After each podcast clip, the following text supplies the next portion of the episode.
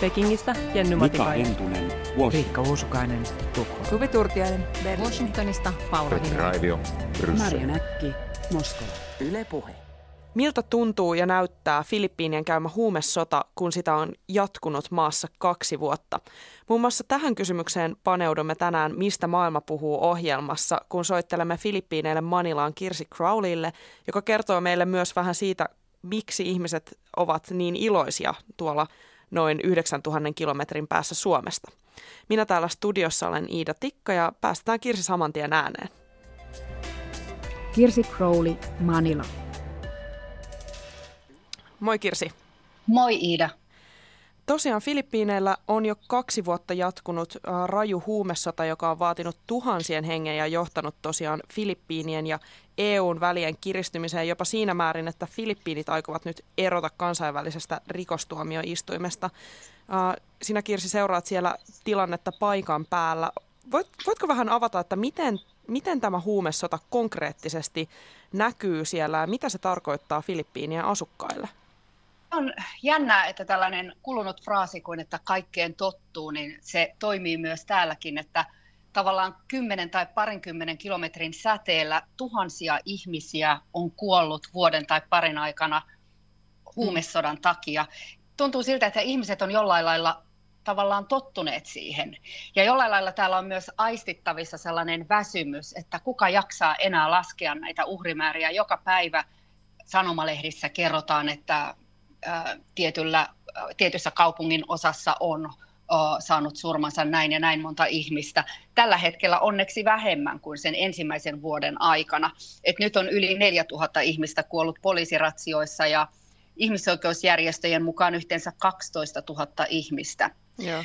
Esimerkiksi mun alueella, missä mä asun, se ei käytännössä näy lainkaan, mutta, mutta köyhälistöalueella erityisesti se tarkoittaa yhäkin pelkoa ja hautajaisia. Ja mäkin, kun mä ajelen tuolla kaupungilla, ää, mä saatan nähdä tien varressa ruumisarkkuja ja sen ruumisarkkujen luona ihmisiä istumassa muovituoleilla, että Mm.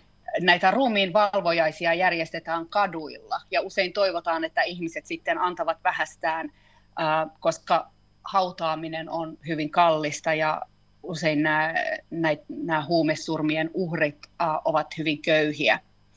Mutta tota, mä oon tehnyt juttuja ja ollut alueilla, missä ihmisiä on kuollut, nähnyt, nähnyt surmansa saaneita ihmisiä yöllä ja, ja nähnyt näitä äh, surevia ihmisiä ja ruumisarkkuja, mutta siinä vaiheessa, kun se tulee jollain lailla lähelle, että esimerkiksi omassa elämässä, omassa arjessa kohtaa ihmisiä, jotka on joutuneet, joiden perhe on joutunut tämän huumesodan uhriksi, niin silloin se todella tuntuu aika todelliselta Joo. ja rajulta. Onko sulla lähipiirissä ollut tällaisia ihmisiä, joille se on tullut ihan kotiovella? No esimerkiksi mä olin jokin aika sitten äh, kampaajalla. Näinkin tällainen triviaali tapahtuma, mutta äh, mä juttelin sitten siinä tämän kampaajan apulaisen kanssa äh, niitä näitä ja puhe kääntyi huumesotaan. Ja hän sitten vain yhtäkkiä sanoi, että mun isä sai surmansa. Ensin mä edes tajunnut, että mitä hän sanoi. Sitten mä, äh, olen pahoillani, äh, miksi? Ja hän, hän kertoi, että huumesodassa äh, hänen isänsä oli kävelemässä kadulla ja yhtäkkiä naamioituneet asemiehet moottoripyörällä äh, ajoivat ohi ja ampuivat hänet siihen katuun. Hmm. Uh, perhe alkoi sitten selvittämään sitä ja he puhuivat barangain eli tämän kaupunginosan uh, uh, johtoihmisille, jotka sanoivat, että no teidän isähän oli tällä huumeiden käyttäjien listalla. Tällä nimittäin huumesodan alkaessa alettiin kerätä kaupungin osissa listoja siitä, että, että tuota, ketkä, ketkä mahdollisesti tässä, tällä alueella käyttää huumeita tai välittää huumeita. Ja kuka tahansa saattoi, ja luultavasti yhäkin saattaa ilmi antaa naapurinsa, että mä olen varma, että tämä henkilö käyttää huumeita. Ja, ja tuota, tässä, tällä listalla oli kuulemma ollut tämän perheen sukunimi, eli ei edes etunimeä. Um, ja tämä nuori nainen oli, oli hyvin surullinen siitä. Mä kysyin, että aiotko sä, aiotteko te sitten uh, vaatia oikeutta. Ja hän sanoi, että ei, ei me haluta, koska siinä oli vain sukunimi. Voihan olla, että me joudutaan myös tämän huumesodan uhriksi. Tästähän on tutkimuksiakin tehty, että, että ihmiset pelkäävät, että he itse joutuvat huumesodan uhreiksi. Vaikka tutkimusten mukaan ihmiset kannattavat huumesotaa, mutta he myös pelkäävät, että he joutuvat sen uhriksi ja he myös uskovat, että poliisi ja, ja, poliisi ja sotilaat ovat tehneet surmia huumesodassa. Sanoit, että ihmiset myös kannattaa tätä huumesotaa, niin kerrotaanpa vähän, voitko vielä kertoa, että miten tämä oikein sai alkunsa? Miksi, mikä niin kuin oikeuttaa kansalaisten mielessä näin rajut toimet ja eh, miten, miten kaikki tämä niin kuin oikeasti alkoi? No tämä alkoi äh, viime presidentinvaalikampanjassa äh, keväällä 2016, kun äh, Rodrigo Duterte aloitti presidentin kampanjansa ja se oli hyvin hurja kampanja. Hän lupasi siinä kaikenlaista, muun muassa lupasi poistaa korruption, lupasi karsia byrokratiaa, lupasi tuoda ihmisille vaurautta, lupasi rakentaa tämän Metromanilan uudestaan, kun tämähän on aika rähjäisessä kunnossa tämä kaupunki. Mutta sen lisäksi hän lupasi poistaa rikollisuuden ja huumeongelman. Ja hänen äh, yksi merkittävimmistä teeseistä tässä kampanjassa oli, että huumeet on yksi isoimmista ongelmista, ellei isoin ongelma. Hän sanoi, että huumeet on isoin ongelma Filippiineillä. Ja äh, hän, alkoi, hän kertoi, että kolme miljoonaa ihmistä käyttää huumeita. Tämä ei perustu minkäänlaisiin äh, lukuihin, koska äh, suurin tutkimus tähän mennessä on ollut jotain 1,7 miljoonaa filippiiniläistä, sadasta miljoonasta filippiiniläisestä käyttäisi huumeita ja heistäkin osa on hyvin niin kuin, uh, käyttää mietoja huumeita. Mutta uh, köyhälistön alueilla rikollisuus on kovaa ja siellä käytetään esimerkiksi shabua, mikä on paikallinen sana, paikallinen termi metamfetamiinille. Um, ja ihmiset näkee sitä arjessaan, joten tämä jotenkin uppos ihmisiin, että, että nyt, nyt jos Duterte saa rikollisuuden kuriin, hän saa huumeet kuriin, me saadaan lap, kouluihin ja töihin ja meidän ei tarvitse pelätä kadulla liikkuessamme, niin kaikki tulee olemaan hyvin. Ja Duterte sanoi, että minä aion um, syöttää kaikki huumeiden käyttäjät ja huumekauppiaat uh, Manilanlahden kaloille, että sinne te kaikki joudutte ja, ja kaikki tapetaan. Ja hän antoi poliisille oikeuden tappaa ihmisiä sillä perusteella, että, että nämä epäillyt tekee vastarintaa. Tällä hetkellä itse asiassa tämän päivän uutisissa um, uh, senaat, senaattorit vaativat Filippiinien poliisia julkistamaan tiedot kaikista näistä surmista, koska poliisi ei ole äh, julkistanut mitään tietoja äh, näistä surmatilanteista ja, ja mitä siinä tapahtui. Filippiinejä Duterteeta on hyvin paljon kritisoitu kansainvälisesti juuri näistä rajuista toimista, niin miten, miten nyt Rodrigo Duterte suhtautuu tähän kritiikkiin, jota kansainvälisesti häntä kohtaan on esitetty? Duterte on hyvin tulinen johtaja ja hän käyttää voimaa ja hän on tehnyt parhaansa näyttääkseen länsimaille, että, että hänelle, häntä ei saa neuvoa ja hänen huumesotansa pitää kunnioittaa. Ja hän on käytännössä kironnut EUn, Yhdysvallat presidentti Obaman aikaan, hän on kironnut YK ja erityisesti tämän ihmisoikeuksien erikoisraportoijan Agnes Kalamardin, joka halusi tulla tänne tutkimaan surmia, mutta häntä ei ole tänne päästetty. Ja nyt Filippiinit siis on päättänyt vetäytyä tästä kansainvälisestä rikostuomioistuimesta, eli ää, mistä, onko tämä sitten vain jatketta tälle uhittelulle vai onko Filippiinit todella lähdössä tästä tuomioistuimesta? No se on jatkoa uhittelulle, mutta Filippiinit näyttää olevan lähdössä tästä kansainvälisestä rikostuomioistuimesta, koska se on jo ilmoittanut virallisesti tuomioistuimelle, että Filippiinit haluaa vetäytyä tästä perustamissopimuksesta.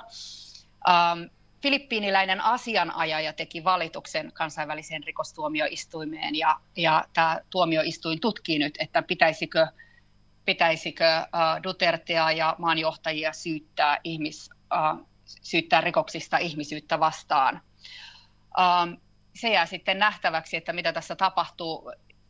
Miten, miten sitten uh, tässä tilanteessa EU, joka kuitenkin uh, tukee kehitysyhteistyövaroin Filippiinejä useilla sadoilla miljoonilla euroilla, niin miten EU suhtautuu tähän uh, Duterteen politiikkaan ja näihin ihmisoikeuskysymyksiin?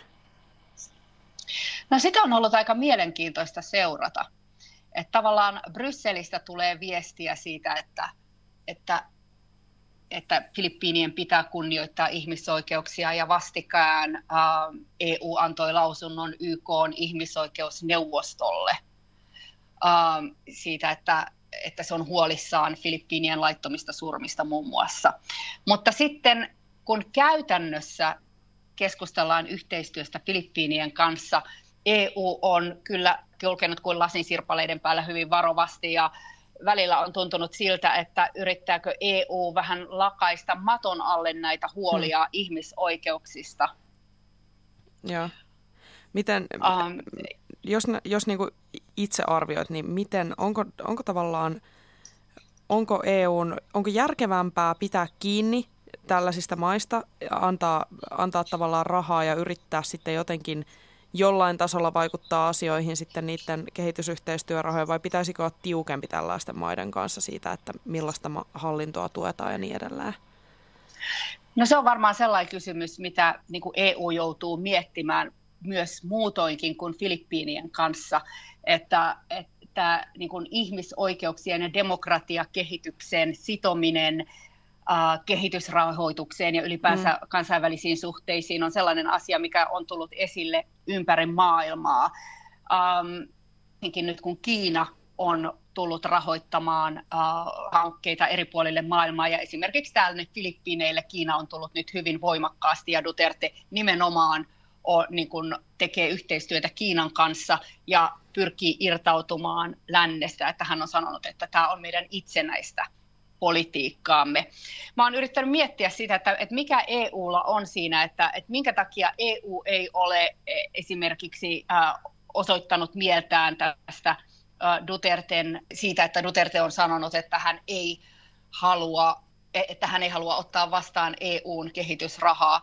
Et johtuuko se sitten siitä, että on luultavasti vielä aikaa Dutertenkin jälkeen täällä Filippiineillä ja ihmiset tarvitsevat apua. Näitä erilaisia kehitysprojekteja on suunniteltu kauan ja eli tuntuu ikävältä yhtäkkiä niin katkaista ne tähän. Vai johtuuko se esimerkiksi maailmanpolitiikasta siitä, että että Filippiinit on suuntautumassa kohti Kiinaa, mikä tulisi sitten lisäämään Kiinan valtaa entisestään tällä alueella ja Etelä-Kiinan merellä, jossa Kiina ja Filippiinit olivat aiemmin vihollisia, mutta yhtäkkiä Duterten jälkeen he ovat ylimmät ystävät ja hmm. suunnittelevat yhteistyötä. Johtuuko se taloudesta, koska Filippiinit on yksi Aasian nopeimmin kasvavista talouksista. Sen talouskasvu huitelee jossain liki 7 prosentin ja EU-maat haluavat myös tänne markkinoille. Eli on niin kuin monia asioita tavallaan, että, että minkä takia EU haluaisi olla. Mutta sitten on myös se ehkä sellainen asia, että ehkä EU myös miettii sitä, että miten sen pitäisi suhtautua ihmisoikeuksiin kansainvälisillä kentillä, nimenomaan jos ajatellaan, että Kiina – Kiina, tu, Kiina niin kuin on valmis hyvin antamaan rahaa ympäri maailmaa ja, ja EUn ihmisoikeuksiin sidottu apu koetaan tavallaan saneluksi ja, ja Kiina, ei sitten, Kiina ei sitten mahdottomasti kysele ihmisoikeuksien perään. Onko se, miten, miten tavallaan tämä EUn ja, EUn ja Kiinan erilainen suhtautuminen Filippiineihin on, on näkynyt siellä? Mulla oli aika mielenkiintoinen keskustelu kiinalaisen uutistoimiston toimittajan kanssa, joka on erittäin, erittäin mukava toimittaja Sinhua uutistoimistosta ja me ryhdyttiin keskustelemaan. Hän kysyi multa, että no, oletko sinä tehnyt paljon juttuja Duterten huumesodasta? Ja mä sanoin, että olen kyllä. Ja sen, hän sanoi, ja, ja kysyin, että onko hän tehnyt, ja hän sanoi, että no ei hän, ei hän nyt kovin paljon tee, ja hän tekee varmasti eri lailla kuin te eurooppalaiset. Ja hän siinä ihmetteli, että miksi eurooppalaiset ovat niin kovin kiinnostuneita huumesodasta ja hänen mielestään me vähän kirjoitamme myös propagandatyyliin, koska me otamme niin paljon kantaa. Hän sanoi, että Kiinassa ollaan kiinnostuneita siitä, mitä hallitus tekee, mitä viranomaiset tekee, ja, ja se on viranomaisten päätös, ja, joten he eivät ota kantaa huumesotaan millään tavalla. No tietysti Kiinan virallinen uutistoimisto varmasti tekee, toi, va, varmasti kirjoittaa hyvin viralliseen tyyliin ja Kiinalla ja Kiinan ja Filippiinien suhteet ovat lähentyneet, joten se varmasti vaikuttaa myös uutisointiin. Mutta sitten taas toisaalta mä tiedän, että jossain joillain muilla kansainvälisillä uutistoimistoilla on välillä jouduttu tekemään juttuja huumesodasta niin, että, että he eivät ole laittaneet tekijän nimeä siihen, koska, koska on niin suuri pelko. He eivät, vi, niin, on niin suuri pelko vihapuheen takia ja mahdollisten vihatoimien takia.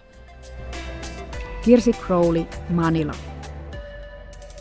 Hei, tota, vähän nyt näistä huumesodan synkähköistä teemoista pikkasen vielä valoa tähän loppuun. Eli ollaan sunkaan juteltu aiemmin ja olet sanonut, että se on hirveän iloisia ihmisiä. Niin siis pitääkö tämä mm. paikkansa ja miten tämä siis näkyy? Joo, Suomessa ollaan maailman onnellisimpia, täällä ollaan maailman iloisimpia. Joo, se näkyy joka paikassa, että tavallaan täällä on vähän tabu um, olla muuta kuin iloinen. Että aina täytyisi muistaa näyttää se hymy joka paikassa. Ihmiset jopa vaikka heillä on suru puserossa, niin he saattavat hymyillä ja esimerkiksi eurooppalaiselle se saattaa tuntua kummalliselta, jos jollain henkilö, joku henkilö on kokenut menetyksen tai hän on pahoillaan tai vihainen, mutta hän saattaa siltikin niin kuin vähän, vähän niin kuin hihitellä siinä. mutta se johtuu vain siitä, että se on osa tätä kulttuuria ja se täytyy tulkita eri lailla. Ja joka puolella, missä kun tapaa ihmisiä, niin hyvin usein halutaan ottaa selfie-kuvia, kun tämähän on yksi maailman suurimmista sosiaalisen median käyttäjäkansoista, nämä filippiiniläiset. Jopa, mä olin tässä pari päivää sitten tekemässä haastattelua Tullissa, ja ennen kuin me mentiin katsomaan niitä tullikontteja, niin piti käydä sen tulliosaston johtajan luona tervehtimässä. Ää, sanoittiin siinä hyvää päivää ja siinä lähtiessä hän sanoi, että selfie please. Joten me otimme myös selfie, eli kaikkialla. Joo. Ja, tota, ja, ja ylipäänsä niin kuin, uh, uh, mikä ehkä oli niin kuin huul, aika, aika niin kuin, uh, pysäyttävä, uh, koki, niin pysäyttävä tapaus TV uutisissa, kun katsoin kerran, ja, ja yhtäkkiä tuli pieni uutispätkä naisesta, joka menetti hermonsa metrojonossa. Ja, ja tota, Breaking hän, news. Hän seisoi, siinä, joo, hän seisoi siinä läpivalaisukoneen kohdalla ja, ja huusi pääpunaisena ja tyyliin, ettekö te tiedä kuka minä olen tai että, että minkä takia te käytte minun laukkuni läpi. Mutta tämä päätyi uutisiin sen takia, että vaikka Filippiineillä elämä on välillä niin hankalaa, että tekisi mieli huutaa ja repiä hiuksiaan. Esimerkiksi liikenteessä, kun kaikki tulee yhtä aikaa joka puolelta samaan risteykseen ja täytyy vain pujotella rauhassa ohi, jos aiot päästä päämäärässä, koska itkupotkuraivarit ei auta. Mutta todella ihmiset on täällä tottuneet ja oppineet siihen, että itkupotkuraivarit eivät koskaan auta. Täällä on niin valtavasti väkeä, asiat ei usein toimi, joten on pakko vaan olla rauhassa ja hymyillä. Ja sitten jos joku menettää hermonsa, niin se päätyy sitten TV-uutisiin. Joo, mutta siis tämäkin on niinku kiinnostavaa tämä niinku peruskansanluonne, että miten niinku, nyt kun käyt siellä välillä täällä Suomessa käymässä, en tiedä milloin olet viimeksi käynyt, mutta niin miten sä suhtaudut nyt tähän suomalaisten perus, silleen, perus niinku, ankeeseen ilmeeseen, vaikka sisältähän me kaikki ollaan hilpeitä ja iloisia ihmisiä, niin herättääkö tämä kulttuurishokki? No ei se silleen herätä, koska mähän on myös suomalainen ja, ja tota, uh, välillä on ihan kiva olla yksin. Että välillä täällä yksi, yksi asioista, mitä mä välillä kaipaan, on se, että olisi semmoinen paikka, missä on oikeasti yksin, ettei näe ketään muuta ihmistä. Saa vähän, vähän tota, ottaa hymyä pois kasvoiltaan ja vähän rentouttaa kasvolihaksiaan. Että eh, meillä on kaikilla oma tapamme suhtautua asioihin. Ja Joo. kyllähän tämä tietysti on kasvattanut mua myös ja mun mielestä tuonut kärsivällisyyttä siinä, että, että huomaa, että, että ei niin kuin hermostumalla ei pääse kauhean pitkälle niin kuin kaoottisessa tilanteessa. Nyt mä toivon, että se on ehkä niin kuin jää mulle täältä joo, joo. mukaan. Toivotaan. Ja sun pitää hankkia sinne joku makuupussi ja koteloitua sinne välillä, niin sitten sulla on se oma paikka, ei muita ihmisiä. Miten, tota, miten Kirsi, mikä sulla on nyt tällä hetkellä, mitä, mitä juttuja olet tekemässä ja mikä on sun mielestä tämän kevään kiinnostavin aihe siellä Filippiineillä? No tietysti tämä politiikan kehitys ja mitä, miten käy Markoseille, ähm, äh, miten tämä huumesota ja ylipäänsä Duterte ja, ja Duterten äh, Kiina-kaveruus kehittyy. Äh, tämä iso kuvio on, on todella niin kuin mielenkiintoista. Ja sitten äh, myös tällaisia äh, muita juttuja. Nyt esimerkiksi viikonloppuna pitäisi tulla maailmanpolitiikan arkipäivää ohjelmassa. Me tehtiin juttua ää, käytettyjen vaatteiden tuonnista, joka on ihan globaali ongelma ja se näkyy täälläkin. Täällä on ää, joka kaupungissa on hyvinkin paljon tällaisia ukai-ukai-liikkeitä, joissa, jotka myyvät ulkomailta tuotuja, konteissa tuotuja käytettyjä vaatteita, mikä on ihan mutta siinä on sellainen, ää, sellainen tämmöinen kulma, että täällä Filippiineillä on itse asiassa kiellettyä. Laki kieltää, täällä Filippiineillä laki kieltää um, käytettyjen vaatteiden tuomisen. Silti niitä on aivan mielettömästi täällä uh, myynnissä ja ne ovat hirvittävän suosittuja. Ja sitten mä toivottavasti katson myös vähän tähän liikenteeseen ja ne, jotka on käynyt täällä Filippiineillä, saattaa muistaa tällaiset jeepney-bussit, jeepney-bussit jotka uh, on tuunattu äh, entisistä amerikkalaisista äh, armeijajeepeistä alun perin. Ja sitten niihin on lisätty semmoinen äh, takaosa, missä ihmiset äh, istuu semmoisilla sivulankuilla. Ja ne on ollut käytännössä tämmöinen kaupunkibussi. Ne on hirvittävän saastuttavia, mutta ne on hyvin kauniita. Ja nyt niitä yritetään, äh, niistä yritetään päästä eroon. Äh, Duterte haluaa ne pois liikenteestä ja tietysti jeepney-ajajat vastustaa tätä. Ja sitten moni suomalainen ehkä tietää myös tällä tämän Borakain lomasaaren, joka on erittäin tunnettu tämmöinen loma ja tämmöinen lomasaari täällä, tällä seudulla. Ja se aiotaan nyt sulkea puoleksi vuodeksi täällä sen takia, että siellä on tällaisia ympäristöongelmia. Ja tämä on myös näitä Duterten uusia päätöksiä, että hän on tehnyt paljon päätöksiä, jotka on jotka tuntuu hyvin uudistushenkisiltä ja, ja tarpeellisilta. Ja sitten hän on tehnyt myös päätöksiä, jotka tuntuu aika rajuilta, kuten huumesota. Siellä on paljon kiinnostavia aiheita tulossa. Me jäämme niitä ottelemaan tänne Pasilaan ja Suomeen katsojien päässä. Kiitos Kirsi paljon tästä ja jatketaan toivon mukaan sun kanssa vielä uudestaankin podcastien jatkuessa. Kiitos Iida ja mukavaa kevättä. Kirsi Crowley, Manila.